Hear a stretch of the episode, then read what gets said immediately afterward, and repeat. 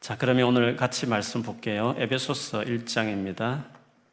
1장 15절에서 19절인데요. 제가 한번 끝까지 읽겠습니다. 에베소서 1장 15절에 19절. 성경책 있으시면 어, 성경책 보는 게 아마 여러분 성경을 말씀 볼 때 더 이해가 좋을 것 같습니다. 제가 성경 구절 가운데 계속 말씀을 전하여서 여러분 구절을 보시면서 하는 게 그건 도움이 될 것 같아서 있으시면 성경책 보시면서 눈을 딱 읽어주시고 또 말씀 들을 때에도 계속 보시면 좋을 것 같아요. 제가 읽어드리겠습니다. 이로 말미암아 주 예수 안에서 너희 믿음과 모든 성도를 향한 사랑을 나도 듣고 내가 기도할 때에 기억하며 너희로 말미암아 감사하기를 그치지 아니하고 우리 주 예수 그리스도의 하나님 영광의 아버지께서 지혜와 계시의 영을 너희에게 주사 하나님을 알게 하시고 너희 마음의 눈을 밝히사 그의 부르심의 소망이 무엇이며 성도 안에서 그 기업의 영광의 풍성함이 무엇이며 그의 힘의 위력으로 역사하심을 따라 믿는 우리에게 베푸신 능력의 지극히 크심이 어찌 어떠한 것을 너희로 알게 하시기를 구하노라. 아멘. 우리 한번 자기 자신을 향해서 또 여기 계신 분은 앞뒤 전후 성도들을 바라보면서 축복하면서 선포하겠습니다. 올해는 기도로 반드시 돌파할 것입니다. 올해는 기도로 반드시 돌파하겠습니다. 아멘. 그렇게 될 줄 믿습니다. 아, 어릴 때부터 믿는 부모님 설화에 태어나서 교회 또 신앙생활하는 것이 익숙한 일명 모태 신앙인 분들이 같은 가끔 중간에 예수 믿고 또 어깨 예수님 만나가지고 체험적인 그런 성도들 보면 부러워할 때가 있습니다. 왠지 나는 그런 체험이 없는 것 같고 그냥 밋밋한 그런 신앙생활 하는 것 같아서 어, 저렇게 뜨겁게 예수님 만나서 막 열정적으로 신앙생활 하는 사람 보면 괜히 부럽고 모태 신앙인 것이 때로는 어, 너무 아쉽고 뭐 그런 축복인 것도 모르고 이렇게 생각할 때가 참 많이 있죠. 아, 근데 저는 모태 신앙인들에게 꼭 그런 이야기를 나누고 싶습니다. 얼마나 아, 모태 신앙으로 그 신앙생활에서 출발한 것이 큰 축복인가 하는 것이죠. 어, 체험이란 것은 그렇습니다. 체험은 치열한 싸움 가운데 나오는 겁니다. 어둠에서 빛으로 나올 때, 영적으로 이렇게 싸워낼 때, 하나님이 끄집어내기 위해서 또 하나님이 개입하기 위해서 그 가운데 이제 만남이 이루어지고 체험이 일어나게 되는 거잖아요. 근데 이제 모태 신앙인들은 그 싸움을 앞 세대가 치러버렸기 때문에 그런 싸움이 어쩌면 없기 때문에 그런 체험이 없을 수도 있는 것도 사실입니다. 그런데 그 믿음의 세대가 싸움을 치러냈기 때문에 그 안에 평강이 있고 또 하나님이 그 보호함이 있습니다. 그리고 어, 그냥 왠지 모르게 잘 되는 축복들이 어, 그 부모님의 그 헌신과 희생과 그런 앞 세대들의 수고 때문에 있는 거죠. 어, 그 이제 복을 그냥 누리고 있는 것이죠. 어, 그렇다 해서 모태 신앙이니 그럼 체험이 없느냐? 그렇지 않습니다. 여러분 우리 한국 교회가 어, 이렇게 크게 부흥했던 때가 70년대 말, 정확하게 본다면 이제 80년대부터 90년대까지 10년 상간에 한국교회가 되게 부흥했습니다. 정확한지 모르지만 한 해에 100만 명이 돌아왔다 그러니까요.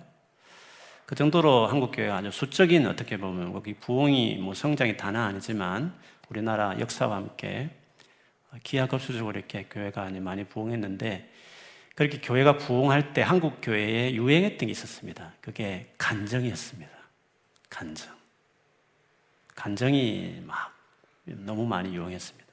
간정들의 내용이 다 그렇죠. 예수 믿기 전에 뭐 세상적으로 막 죄를 짓고 타락하고 뭐 하나님 모르다가 이렇게 막 살다가 뭐 예를 들면 어 방탕하게 살기도 하고 혹은 사업하는 분은 사업이 망해서 막 진짜 길바닥에 내앉을 정도로 고생하셨다가 혹은 뭐 몸에 정말 중한 병이 걸려서 고통 중에 있다가 어, 예수님을 알게 돼서 믿고 전도받아서 열심히 믿었더니 다 거기 이제 완전히 역전되는 역전 드라마를 경험하는 그 드라마틱한 그 이야기들 이런 것들이 이제 간정의 주류죠.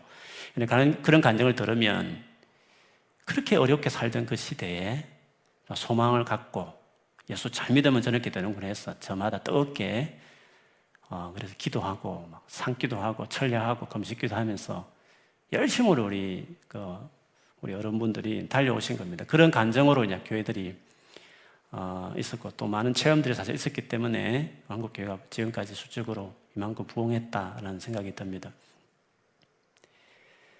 그런데 그것보다도 어, 자 더 귀한 간정은요. 이제 90년 접어들면서 우리나라가 그래도 살기 좋은 나라가 됐죠. 지금이야 뭐 선진국 대회를 될 만큼 되었으니까. 그래서 전체적으로 다 편안하고 이제 먹고 사는 것 때문에 그렇게 뭐 고통당할 만한 뭐 그런 분도 있겠지만 전체적으로 본다면 이제 그렇지 않는 시대이다 보니까 그 같은 간정도 간정이지만 어, 남의 이야기 같고 나는 뭐 저렇게 큰 고생 안 하는데 싶고 하니까 특별히 대단하기는 하지만 가슴에 좀 덜 와닿을 수 있는데 진짜 이제 더 가슴에 와닿는 감정은요. 어, 그 내려놓음이라는 그 책을 쓴 그 이용규 선교사님 여러분 아시죠? 아십니까? 이용규 선교사님이란 내려놓음이라는 아주 유명한 책이 있는데요. 어, 너무 오래된 책이라서 세대 간에 좀 아주 시대가 많이 흘렀는 것 같아요. 저희 교회 뭐 옛날 수련 강사로 오시기도 하셨는데 네, 그분의 간증은 그렇습니다. 하버드대 제가 정확한지 모르겠지만 하버드대 두 개 박사학위를 가지신 분인데 불구하고 하나님이 말씀을 듣고 몽골에 이제 선교사로 가서 거기에 있는 어떤 어떻게 보면 초라한 대학에 이제 교수로 시작한 그 순종한 이후에 많은 것들을 내려놓은 거죠. 박사, 하버드에 박사학위 두 개 있으면 어떻게 인간적으로 이제 뭐 출세나 편안함이 성공이 보정되어 있는 것인데도 하나님 말씀하심을 듣고 다 내려놓고 그 외진 선교지에 이제 가신 거죠. 근데 그때 이후로 하나님께서 그 인생에 얼마나 놀라운 일하신 것을 경험했냐. 그 이야기가 이제 그 첫 번째 책이었어. 아주 센세이션을 일으켰죠.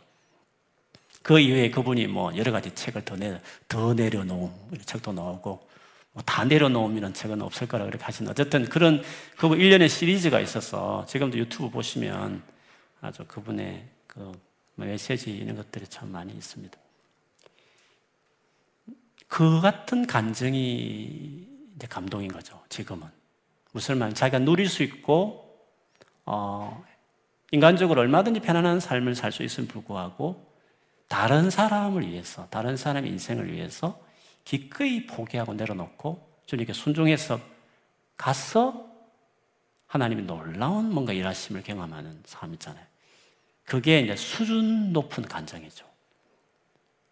80년대 유행했던 간정은 지독하게 말 듣지 않다가 얻어맞고 돌아와가지고 복받았다라는 개인적이고 어떻게 보면 하나님 돌아오게 만들기 위해서 한, 한 일하심을 나누는 간정이라면 두 번째 간정은 다른 일을 위해서 스스로 희생과 고난과 포기의 길을 결정해서 다른 사람을 위한 희생을 함으로 하나님 역사를 경험하는 간정이죠.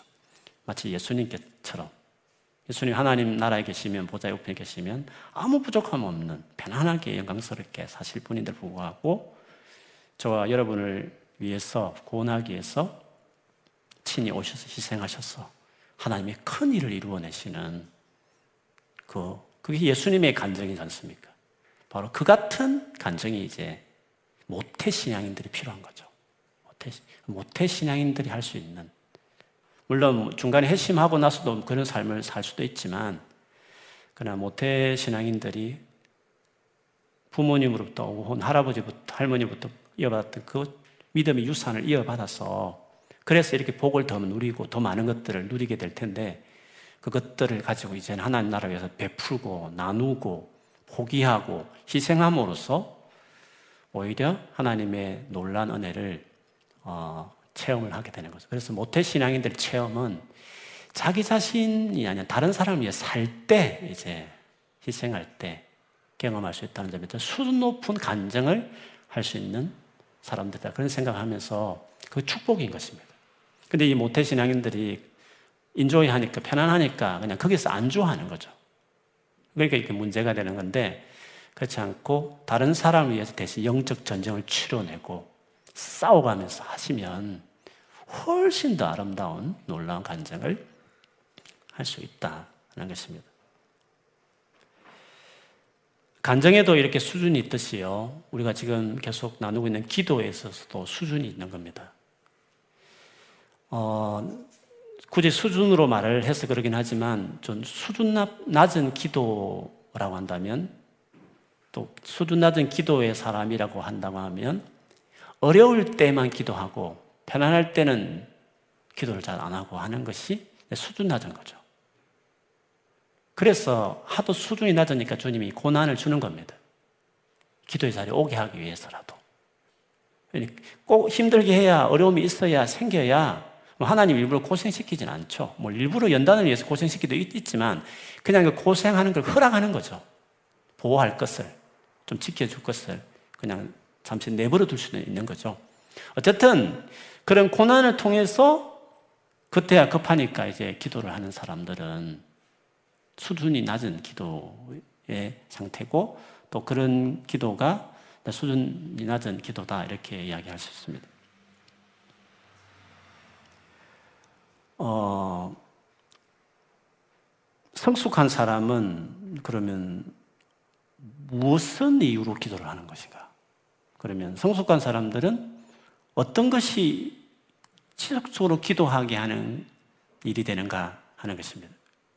그게 이제 오늘 사실 바울의 기도 속에서 계속 나왔지만 오늘 본문에도 바울이 과연 기도한 이유가 뭐냐? 그것도 지속적으로 기도한 이유가 뭐냐 하는 것을 보면서 우리가 그걸 이제 배우려고 하는 것입니다. 그리고 우리가 그런 기도로 나가기를 열망하고 어, 계속 기도하면서 우리 기도 생활을 세워가야 되겠죠.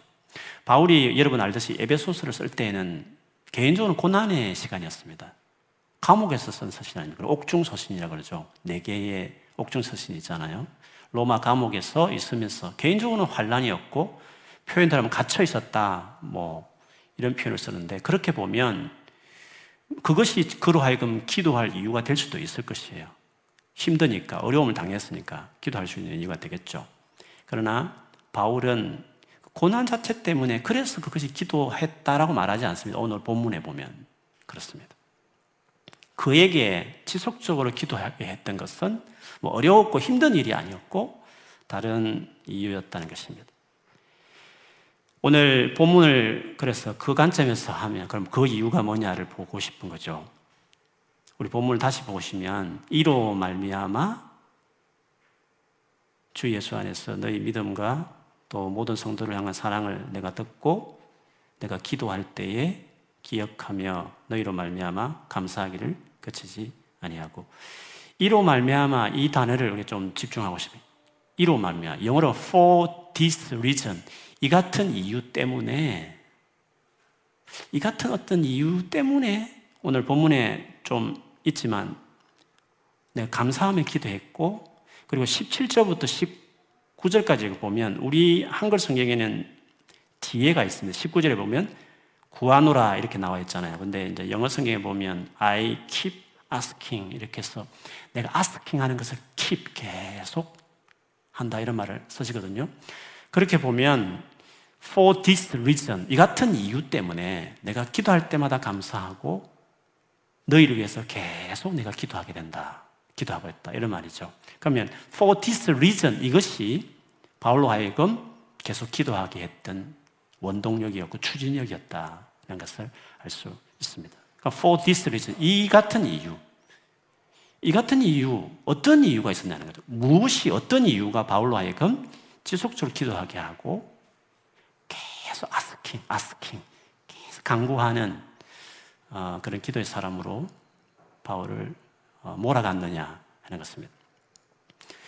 이 이것 이로 말미암아 이라는 이 this, this reason 이것이 뭐냐 하는 것은 뭐 우리 한글 성경을 본다면 한글로 본다면 문맥을 본다면 앞에 있는 내용입니다. 앞에 있는 이유 쭉 말씀한 다음에 이 같은 이유 때문에 이 같은 이유 때문에 내가 너희를 위해서 항상 감사함에 기도하고 또 너희를 위해서 또 뭔가 기도 제목 가지고 기도하고 있다. 계속 이런 말씀인 거죠. 그럼 앞에 내용이 뭐냐 하는 거죠.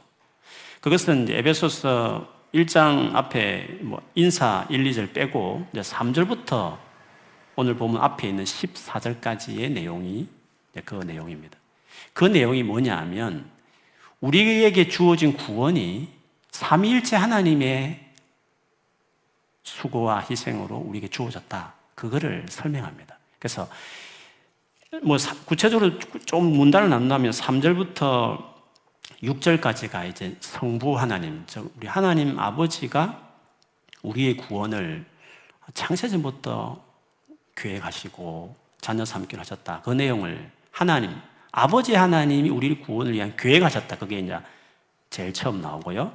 그 다음에 7절부터 12절까지는 성자 하나님, 저 예수께서 그 계획대로 오셔서 피 흘리심으로, 즉 우리가 알던 십자가에 돌아가심으로 죄 용서받게 그 계획대로 예수님이 십자가에 돌아가시다는 것이죠. 이게 두 번째 일이고 세 번째 이제 성령과 관련해서는 13절, 14절대로 그 같은 예수를 믿도록 믿음을 갖도록 그래서 믿게 하시고 끝까지 하나님 나라 갈 때까지 그 믿음을 지키도록 인을 치는 도장을 팍 찍듯이 확실한 하나님 백성 삼는 그 일을 성령이 하셨다. 그래서 성부, 성자, 성령 이 삼위일체 하나님이 우리의 구원을 어떻게 이루었느냐를 사실 앞에 설명을 했습니다. 근데 이 같은 어, 각 위의 하나님의 어떤 구원에 대한 관여에 대한 이야기를 하면서 바울이 끝에 꼭 빠지지 않고 했던 일이 있습니다. 그게 뭐냐면 하나님을 찬송해야 된다 우리가 이런 구원을 주신 하나님께. 그래서 6절 끝에도 보면 그의 은혜의 영광을 찬송하게 하려는 것이라. 12절 끝에도 그의 영광의 찬송이 되게 하려 하심이라. 14절에도 그의 영광을 찬송하게 하려 하심이라. 이렇게 표현을 한 거죠. 왜냐하면 전적으로 하나님, 삼일째 하나님의 전적인 수고와 희생으로 우리가 구원을 받았기 때문에 그런 것입니다. 그런데 이 같은 구원을 이 에베소 성도들이 얻었다는 것이죠. 얻은 거. 이 놀란, 이런 놀란 하나님이 이렇게 하신 이 구원을 바로 너희들이 지금 받아 누린다는 이 이유 때문에 이런 구원을 받은 너희이기 때문에 그래서 이 같은 은혜가 이제 그 교회에 어떻게 이루어졌는지를 15절에 보면 주 예수 안에 있는 주 예수 안에서 너희 믿음과 그 다음에 모든 성도들 향한 사랑을 나도 듣고 내가 기도할 때 기억하면서 너희로 말미암아 감사하기를 그치지 아니했다. 이 같은 놀라운 구원이 너희에게 이루어졌다는 거죠. 그래서 하나님과 관계에서 믿음을 갖게 되었고 두 번째 그 믿음의 열매 정말 예수를 믿었으면 마침내 나타나는 열매가 성도 간의 사랑이잖아요. 그래서 똑같은 일이 있어요. 주 안에서 너의 믿음과 모든 성도를 향한 사랑을 내가 들었다는 거예요. 물론 바울이 이 교회를 세웠죠. 에베소 교회를 3차 전도 때요. 그런데 세우고 나서 몇 년 상간 이제 로마로 압송되고 재판받고 어떻게 하면서 이제 시간이 좀 흘렀는 건데 계속 자기 세운 교회니까 얼마나 관심이 있었겠어요. 들려오는 소문마다 그들이 믿음이 더 깊어지고 그리고 정말 믿음이 성장해서 정말 성도 간에 서로 사랑한다는 소식을 듣고 바울이 기도할 때마다 그게 너무 감사해서 감사 기도를 드렸다 이렇게 이야기하고 있습니다. 그래서 바울에게 있어서 기도를 막 하게 했던 원동력 그리고 계속 기도하게 만들었던 것은 바로 하나님이 주신 이 구원을 받은 그 구원받은 사람으로 마땅히 살아가는 모습을 보이는 그것이 그로 하여금 계속 기도하게 했던 원동력이었다는 것이 오늘 본문에서 이야기하는 이게 이제 성숙한 사람의 기도하는 이유죠. 기도를 계속하게 하는 원동력이 되는 것이죠. 근데 이 같은 거는 우리가 바울의 기도에 대해서 지금까지 로마서부터 뭐 고린도 전서 이렇게 살피면서 사실 살펴봤던 일관된 이야기였어요. 로마 교회 같은 경우도 쓴 1장에 보면 바울의 첫 번째 기도가 나왔잖아요. 근데 로마 교회는 바울이 한 번도 만나본 적도 없고 본인이 전한 복음을 전해서 세운 교회가 아닌데 불구하고 그 교회를 위해서 바울은 항상 기도를 했어요. 그리고 감사했다고 했어요. 그때도 그 이유가 너희 믿음의 소문을 듣고 한다기 때문에 바울은 기도를 말할 때 언제나 이 복음을 받아들이고 예수 믿게 된 이 사실이 그로 하여금 항상 기도하게 한 열정의 원인이었다는 것이죠. 그 외에도 이제 바울의 기도에 대해서 사실 여섯 차례 정도 살핀 거거든요. 뭐 여러분 기억하실지 모르겠습니다. 뭐 평강이라든지 소망이라든지 뭐 통찰력 지혜든지 지난주 봤던 뭐 환란 가운데 드리는 기도든지 간에 그 모든 것이 하나하나가 바울에게 있어서는 그 기도들이 예수 그리스도와 다 관련이 되어 있는 것이었어요. 예수 그리스도 안에 있기 때문에 환란을 어떻게 보며 또 예수님 안에 가능한 평강과 지혜와 또 서로 의견이 다른 이방인과 유대인의 의견이 달라서 뭐 오피니언이 달랐을 때 있는 갈등 가운데서도 그걸 풀어내기 위한 기도도 다 보면 예수 그리스도 안에서 예수 그리스도 구원받은 사람으로서 거기서 드리는 기도 드리는 점에서 사실 일관성이 다 있는 것입니다. 그래서 바울의 기도에서의 특징은 예수 그리스도를 믿고 구원받은 이 은혜에 입각한 기도들이기 때문에 사실은 성숙한 기도는 뭐 어려움이 있으면 기도하고 어려움 없으면 기도하고 안 하는 이런 차원이 아니라 구원받은 그 은혜의 감격과 그것들에 대해 인식이 분명하게 될 때에는 언제나 뜨겁게 이렇게 한결같이 기도하게 된다는 점에서 성숙한 기도는 예수 그리스도 말미암아 주어진 구원의 은혜가 동기가 된 그것이 감격이 되어서 나오는 기도가 그렇다. 그것을 말할 수 있습니다. 물론 뭐 힘들고 어려울 때 그것 때문에 기도하는 것이 어, 잘못되었느냐? 아, 그거는 아니죠. 늘 말씀드리는 그건 잘못된 것이 아닙니다. 그럼 성경에 얼마나 많은 고난 중에 구하는 기도가 있고 구하라 하는데 그게 잘못됐다고 말하겠습니까? 그런 것은 아니죠. 어렵고 힘들 때 기도하는 것은 믿음의 표현입니다. 그렇죠? 내 아들과 내 딸이 힘들 때 옆집 아저씨 문 두드리면 도와달라고 하면 그거는 아빠로서는 기분 나쁜 거지 않습니까? 마음 상한 것입니다. 우리가 힘들고 어려울 때 바로 하나님을 찾는 것은 하나님에 대한 신뢰요. 그 자체가 하나님을 기쁘시게 하는 영광 돌리는 일입니다. 근데 문제는 어렵고 힘들 때만 찾고 힘들지 않으면 안 찾고 하는 것이 이제 그게 이제 수준이 낮은 모습이다. 그렇게 말할 수 있는 거죠. 평소 때는 전혀 연락하지 않다가 힘들 때 전화 돌리고 이렇게 도와달라고 하면 그렇게 하는 스타일이면 그 관계가 친밀한 사랑의 관계라고 말할 수 없는 거잖아요.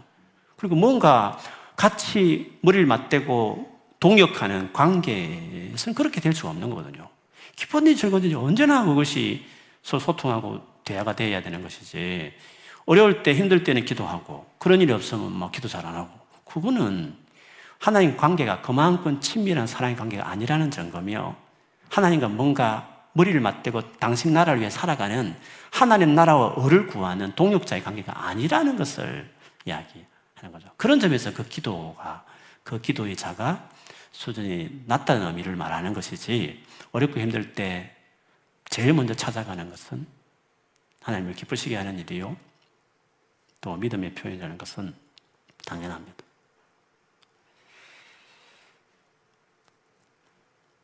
그래서 하나님 앞에서 우리의 어, 성숙한 기도는 뭔가 했을 때 오늘 본문에 말하듯이 바로 구원받은 그 은혜가 감격스러 이유가 되어서 기도하는 것이다. 하는 것을 이야기할 수 있습니다. 그런데 오늘 바울에게 있어서 어, 이 예수로 말면 주어진 구원이 지속적으로 기도하게 되는 원동력이었다는 것도 있지만요. 이 구원의 감격이 바울에게 있어서 어, 기도의 어떤 그 내용을 결정하는 중요한 것이기도 했어요. 오늘 본문의 바울의 기도를 보면요. 물론 자세한 기도 제목이 17절부터 어, 19절까지 나옵니다. 이거는 제가 다음으로 넘길 겁니다. 구체적으로 기도의 내용이 뭔지는 다음은 넘기고요. 오늘 본문의 바울의 기도 속에서 보면 타입으로 봤을 때, 종류로 봤을 때 기도의 종류는 크게 두 가지입니다. 하나는 감사 기도고 또 하나는 간구하는, 뭔가 피로를 구하는 간구 기도가 두 가지가 이렇게 오늘 기도의 특징을 가지고 있습니다. 그런데 감사 기도 그리고 뭔가 필요를 구하는 간구 기도 이 두 가지가 이제 기도의 중요한 내용인데 근데 이게 의미가 있는 겁니다. 이 기도의 종류가 의미가 있는 것입니다. 어, 감사야 당연히 말할 것이 없이 예수님이 구원을 말미암아 그 생각할 때마다 감사하는 기도가 나온 거잖아요. 그리고 크리스찬들이 예수 믿는 사람이 항상 감사해야 되는데 범사에 감사하는데 어떻게 범사에 감사하겠어요? 구원 때문에 감사가 되는 거예요. 그래서 크리스찬의 감사라는 것은 아주 근원적인 것은 구원을 위한 감사가 돼야 돼요. 그렇지 않으면 범사에 감사를 할 수가 없다는 거죠. 그래서 크리스찬에게서 감사라는 것은 언제나 구원과 관련되어 있다는 것이 이제 중요해요. 그래서 기도에 있어서도 감사의 기도는 그 이유가 구원에 대한 이유 때문이거든요. 근데 두 번째, 지금 간구라는 이 간구가 이 구원과 관련되어 있는 것입니다. 여러분, 감사 다음에 이 간구가 이어진 이 순서가 의미가 있는데요. 감사라는 것은 조금 전에 말했던 우리를 구원하신 하나님 은혜에 대한 감사잖아요. 근데 이 감사가 기도가 특징이 돼야 되거든요. 우리의 기도의 특징. 환란 가운데 그것이 동기가 돼서 기도하는 동기하고 구원의 은혜 감격해서 하는 기도는 언제나 기도에 감사가 있는 거예요. 언제나. 구원은 언제나 감사할 일이니까. 그래서 크리스찬들은 크리스찬의 기도 속에는 감사가 특징이 돼야 돼요. 거기 환란이 있을 때도 감사가 돼야 돼요. 왜냐하면 구원의 은혜는 언제나 감격스러운 거니까. 하나님이 우리가 에베소서 1장만 사실 앞에 보면 감격스러운 겁니다. 이런 반복해서 말씀드리지만 하나님께서 창세전에 우리를 당신의 아들과 딸로 삼기로 예정을 했어요. 예정에 대해서 제가 여러 차례 말씀드렸는데 누구 네 구원받고 안 받고 이렇게 한 사람의 운명을 결정한다는 의미가 아니라 에베소서의 예정이라는 것은 그런 의미, 개인의 구원을 결정한다는 의미가 아니라 창세전에 예수님 안에서 우리를 예수님 안에 우리를 하나님 아들로 삼겠다는 자녀 삼겠다는 것을 미리 정했다는 거예요. 즉 인간을 향한 플랜이죠. 우리 인간을 우리 인간을 피조물 정도가 아니라 성자 예수님 같은 authority를 주겠다는 결정이죠. 자녀 삼겠다는 거거든요. 아들과 딸로 삼겠다는 것은 놀라운 인간을 향한 창조 계획이죠. 우리는 그냥 익숙하지가 이게 편한 말인데 생각해보면 해볼수록 우리를 삼위일체 레벨에 두겠다는 것은 물론 뭐 죽었다 깨어나도 클러티로는 신의 자리에 갈 수 없지만 우리 영원히 피조물로의 속성을 가지고 있지만 하나님께서 우리를 당신의 자식으로 아들로 삼겠다는 것은 명칭만 그려 주는 게 아니라 진짜 포지션을 그려 주는 것이에요. 그래서 우리를 예수님 동생이라고 그러잖아요. 이 말은 진짜 우리를 삼일체의 그 모든 은혜를 누릴 수 있는 자리에 우리 인간을 두겠다. 다른 어떤 피조물과 다르게. 이건 놀라운 계획이라는 거죠. 뭐 하나님은 놀라운, 창조 하나만 봐도 이건 놀라운 사랑이거든요. 근데 그것을 이제 타락할 것이 주님 보신 거죠. 전제하시니까. 어, 그럼에 불구하고 그, 그것을 이루기 위해서 좀 또 많이 설명드린 거지만 당신이 죽겠다고 결정한 거잖아요. 그래서 우리는 완전 은혜가 되도록 죄를 말미암아 파생된 문제도 아무 문제가 안 되게 그냥 선물로 다 회복될 수 있게 당신이 희생하면서 그걸 또 계획하신 거죠. 그래서 그리스도 안에서 우리를 예정하신 거죠. 그리스도 안에서 우리를 아들로 딸로 삼겠다는 걸 계획하신 건 맞죠. 그리고 믿는 그 과정도 성령을 통해서 하겠다고 하신 거지, 하신 거잖아요. 그렇게 보면 우리가 이 받은 구원이 놀라운 은혜가 아닐 수 없죠. 그래서 구원받은 거 한 가지만으로도 우리는 범사에 감사하고 어떤 가운데서도 감사해야 돼요. 고난과 어려움이 있어도 기도를 시작할 때에는 그 감사의 마음이 이렇게 둘러싸고 있는 백그라운드 같은 그 공기처럼 우리 기도를 감사하고 있어야 되는. 그래서 우리 크리스찬의 기도는 감사가 특징이 돼야 돼요. 감사가. 어떨 때? 구원의 은혜에 대해서 분명할 때, 즉, 이 크리스찬의 기도, 이 기독교인의 기도예요. 세상의 기도와 완전히 다른 가장 큰 차이점은 구원의 감격에서 비롯된 기도이기 때문에 감사가 기도의 특징이 어, 되는 거죠. 근데 이런 식의 감사가 기도를 둘러싸고 있는 어, 기도가 될 때에 간구가 나오는 거예요. 강구라는 것은 필요한 것을 막 구하는 건데 하나님의 이 너그러우신, 이 말할 수 없는 사랑을 알게 될 때, 그래서 감사하는 사람이 되게 될 때, 자신있게 하나님 앞에 달라고 구하는 사람이 되는 거예요. 감사가 될 만큼 하나님의 말할 수 없는 은혜를 아는, 그래서 감사하는 사람만이 강구를 열심히 할 수 있는 것이에요. 도와줄 만한 사람이니까 열심히 도와달라는 거지. 도와줄 것 같지 않으면 강구를 잘 못하죠. 자격이 없을 때는 더더욱이나 용기가 안 되겠죠. 그러나 우리가 죄인이고 부족하고 사람들 보기에도 내가 여러 가지 열등하고 아주 진짜 하나님 앞에 뭐 자신이 없는 모습이지만 하나님의 은혜를 생각하면 그 구원의 은혜, 어떻게 내가 구원받았는지를 생각하기 시작할 때 그렇게 자격이 없는 내지만 간구할 수 있는 거죠. 담대하게. 그래서 감사의 기도를 드릴 수 있는 사람이 간구를 할 수 있는 것이에요. 근데 이런 감사 없는, 저 구원의 은혜 감사가 없는 사람도 물론 간구를 할 수 있어요. 급하니까 도와달라고 하겠죠. 근데 그 간구가 다른 것이에요. 자기가 자격이 없기 때문에 담대하게 구하지 못해요. 그리고 하나님이 은혜로움, 넉넉함에 대한 믿음이 없기 때문에 구해도 급하니까 막 구하긴 하는데 원망과 불평과 막 두려움과 막 걱정과 막 푸념하듯이 이렇게 구하는 식의 간구가 돼요. 근데 독생자까지 내어놓으신 하나님의 사랑을 아는 사람이면 그리고 어려움을 딱 만났을 때 비록 내가 잘못해서 어려움을 만난 일일지라도 하나님 나를 사랑하신 죄인이 나를 사랑하는 그 사랑을 아는 사람이면 주님 나를 사랑하지 않느냐고 하면서 그래도 간절히 구하고 두렵고 걱정되고 너무 힘들지만 주님이 반드시 도와줄 것이라는 믿음을 소망을 더 가지고 간절히 기도할 수 있는 것이에요. 구원에 대한 은혜가 그냥 교리고 지식이면 간구를 못하는 거예요.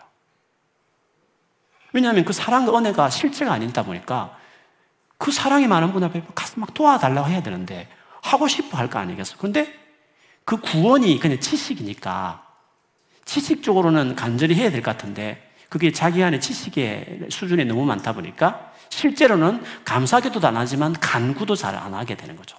해봐야 그냥 푸념하는.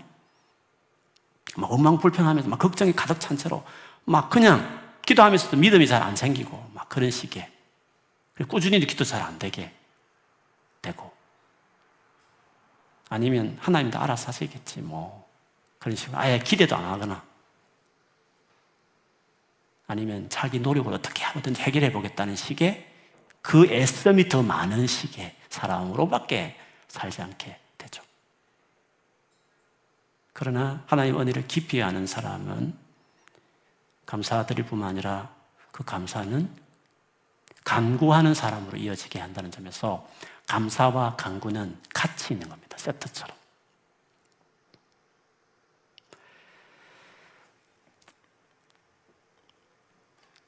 예를 들면요. 골로새서 4장 2절과 3절에 보면 바울의 개인적인 기도에 대한 부탁인데 기도와 관련해서 이런 이야기였습니다. 기도를 계속하고 기도에 감사함으로 깨어 있으라. 또한 우리를 위하여 기도하되 하나님이 전도할 문을 우리에게 열어주사 그리스도의 비밀을 말하게 하시기를 구하라. 내가 이 일 때문에 매임을 당하였노라. 지금 강구가 뒤에 있습니다. 자기를 위한 기도 강구 있잖아요. 전도의 문을 열어서 담대히 어, 그리스도를 비밀 대신 예수님을 전할 수 있게 해달라고 했는데 강구가 있기 전에 감사로 깨어 있으라고 감사가 되는 사람이 되어야 간구를 할 수 있어요. 곰곰이 생각해 보면 간절히 구하지 않는 이유는요, 감사가 없는 것입니다. 왜? 감사할 정도로 나를 사랑하고 너무 좋고 막 도와주고 싶어 하는 분인 줄 알아야, 알아야 그분 앞에 도와달라고 간절히 구하는 건데, 하나님에 대해서 감사가 안 되는 거죠. 그렇게 막 너그러운 것도 안 느껴지고 사랑하는 것도 모르겠고, 나를 도와줄는지도 잘 모르겠고, 전능한 걸 맞는데 뭔가 나에 관심 있는 것도 잘 모르겠고. 그러니까 간구를 할 수 없는 거죠. 빌리보서 4장 6절 그 유명한 아무것도 염려하지 말고 염려가 있어서 그런 말이죠. 염려하지 말라 했으니까 염려가 있는 거잖아요. 아무것도 염려하지 말고 다만 모든 일에 기도와 간구로 간절히 구하라고 그랬어요. 그런데 그 뒤에 말이 여러분 이해 안 될 수도 있는데요. 너희 구할 것을 너희 구할 것이라는 건 간구할 일이 아닙니까? 감사함으로 하나님께 아뢰라. 간구가 있는데 그 감사함으로 아뢰라고 말씀을 하셨어요. 왜? 우리의 간구는 감사가 둘러싸고 있는 거거든요. 그 감사라는 것은 뭐 그 어려움이 해결되어서 뭐 좋은 감사가 아니라 이 감사라는 것은 궁극적으로 우리를 구원하신 하나님의 은혜에서 나오는 감사거든요. 이렇게 자식까지 내어놓은 하나님이시기 때문에 그것이 너무 감사한 일이기 때문에 그런 하나님이시면 그 아들과 함께 무엇을 너에게 주기를 아까워하겠냐 하신 말씀 같이 아까워하지 않고 주시는 분이시니까 깜대하게 달라고 아들까지도 아끼지 않고 내가 죄인 되었을 때 주시는 하나님이시니까 주님 이것을 주시는 것은 주실 수 있는 분이시니까 그 은혜에 너무 감사하는 마음으로서 그 염려가 되는 그 일에 모든 일에 하나님 앞에 간절히 구하는 간구가 나오는 겁니다. 간절히 기도하지 않을 때 그걸 알아야 됩니다. 간절히 기도하지 않는 이유가 정말 내가 구원의 은혜에 대해서 감격하는 사람이 있나 하는 것입니다. 우리가 그래서 지속적으로 기도하지 않는 이유. 그리고 뭐 생활이 좋든지 안 좋든지 편하든지 안 편하든지 어려움이 있든지 없든지 관계없이 지속적으로 기도하게 하는 원동력이 뭐냐 하는 거죠. 그리고 진짜 기도해야 될, 강구해야 될 상황을 만났는데 불구하고 그때 왜 좀 처음에 열심히 하는데 하면서 중간에 허지부지하고 응답 안 되네. 아, 기도 응답 안 타면서 그만두는 거 하는 거죠. 기도하다 낙심해 버리고. 왜 꾸준히 간구를 안 하느냐는 거죠. 그 모든 이유는 내가 받은 구원이 어떤 구원인지를 머리로만, 들은 지식으로만 돼 있기 때문에 그런 기도가 안 되는 것입니다. 이로 말미암아 감사하고 기도한다. 내가 지금 감옥에 갇혀 있기 때문에 힘들고 어렵기 때문에 내가 이렇게 간절히 간구하고 감사하는 것이 아니라 이로 말미암아 구원해 주신 하나님의 은혜 때문에 그것이 감사고 이런 가운데서 감사가 되고 그리고 그런 하나님이신 걸 알기 때문에 내가 너희를 위해서 간절히 기도할 마음이 열정이 있다는 거죠. 그래서 이러이러한 제목 가지고 내가 그 하나님께 간절히 매일매일 기도한다 하면서 어, 기도에 뭘 기도하는지에 대해서 지금 17절에서 19절까지 말했습니다. 근데 뭐 이 내용은 앞으로 몇 차례 살펴볼지 모르겠지만 내용 하나가 너무 에베소 에키스 같은 서신이거든요. 하나를 너무 많은 의미를 담고 있기 때문에 더 풀어갈 수 있는 부분이 많은데요. 나중에 살펴보겠지만 기도의 내용도 보면 기도의 내용 자체도 보면 우리가 생각하는 식 기도가 아니에요. 뭐 어려움 무슨 어려움이 해결해 달라든지 뭐, 뭐 어떤 내 앞길에 도와달라든지 이런 기도를 바울이 지금 사실 하지 않잖아요. 기도 내용을 딱 보시면 알겠지만 왜 그러냐면 구원받은 은혜를 아는 사람은 기도 내용도 달라요. 그래서 이 에베소서 앞부분에 말하는 이 우리가 우리에게 주어진 구원의 은혜를 아는 것은 기도 자체도 바꿔버리지만 기도의 내용도 바꿔버려요. 그래서 기독교의 기도와 그 외의 모든 기도의 그 차이는 예수 그리스도 안에 이루어지게 되죠. 그래서 예수님을 말미암아 이루어진 구원에 대한 감격과 이것으로 출발해야 기도가 바뀌어지게 돼요. 기도도 하게 되기도 하고, 그리고 기도하는 내용도 뭐 달라지게 된다는 점에서 기독교인의 기도, 바울의 기도, 예수님 가르친 모든 기도의 그 중요한 출발은 예수 그리스도 말미암아 주어진 구원의 은혜여야 된다 하는 것입니다. 그것이 바울이 보여준 오늘 기도의 출발선에서 기도의 종류에 있어서 앞으로 보겠지만 기도의 내용에까지도 그것이 다 연결돼 있다.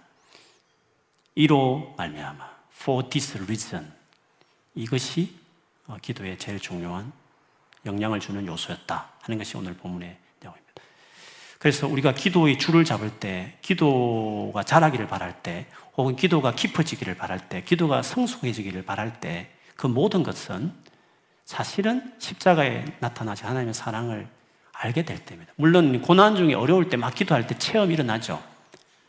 놀랍죠. 그런데 그것이 십자가와 클릭이 돼버리면 그 하나의 체험이 이제 단순한 그 문제 해결하는 그 이상의 놀라운 기도의 문을 열게 된다는 점에서 고난이 이제 그런 체험할 수 있는 좋은 하나의 기회가 될 수는 있어요.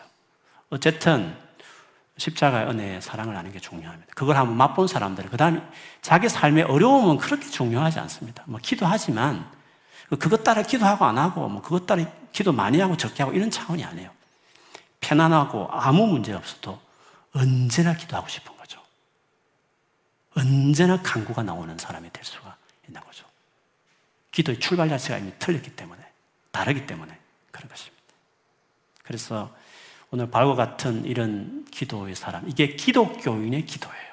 기독교인의 기도의 특징이에요. 다른 모든 세상의 기도와 완전히 다른 기도가 어떻게 시작되면 이루어지고 진행되는지에 대한 특징인 것이죠.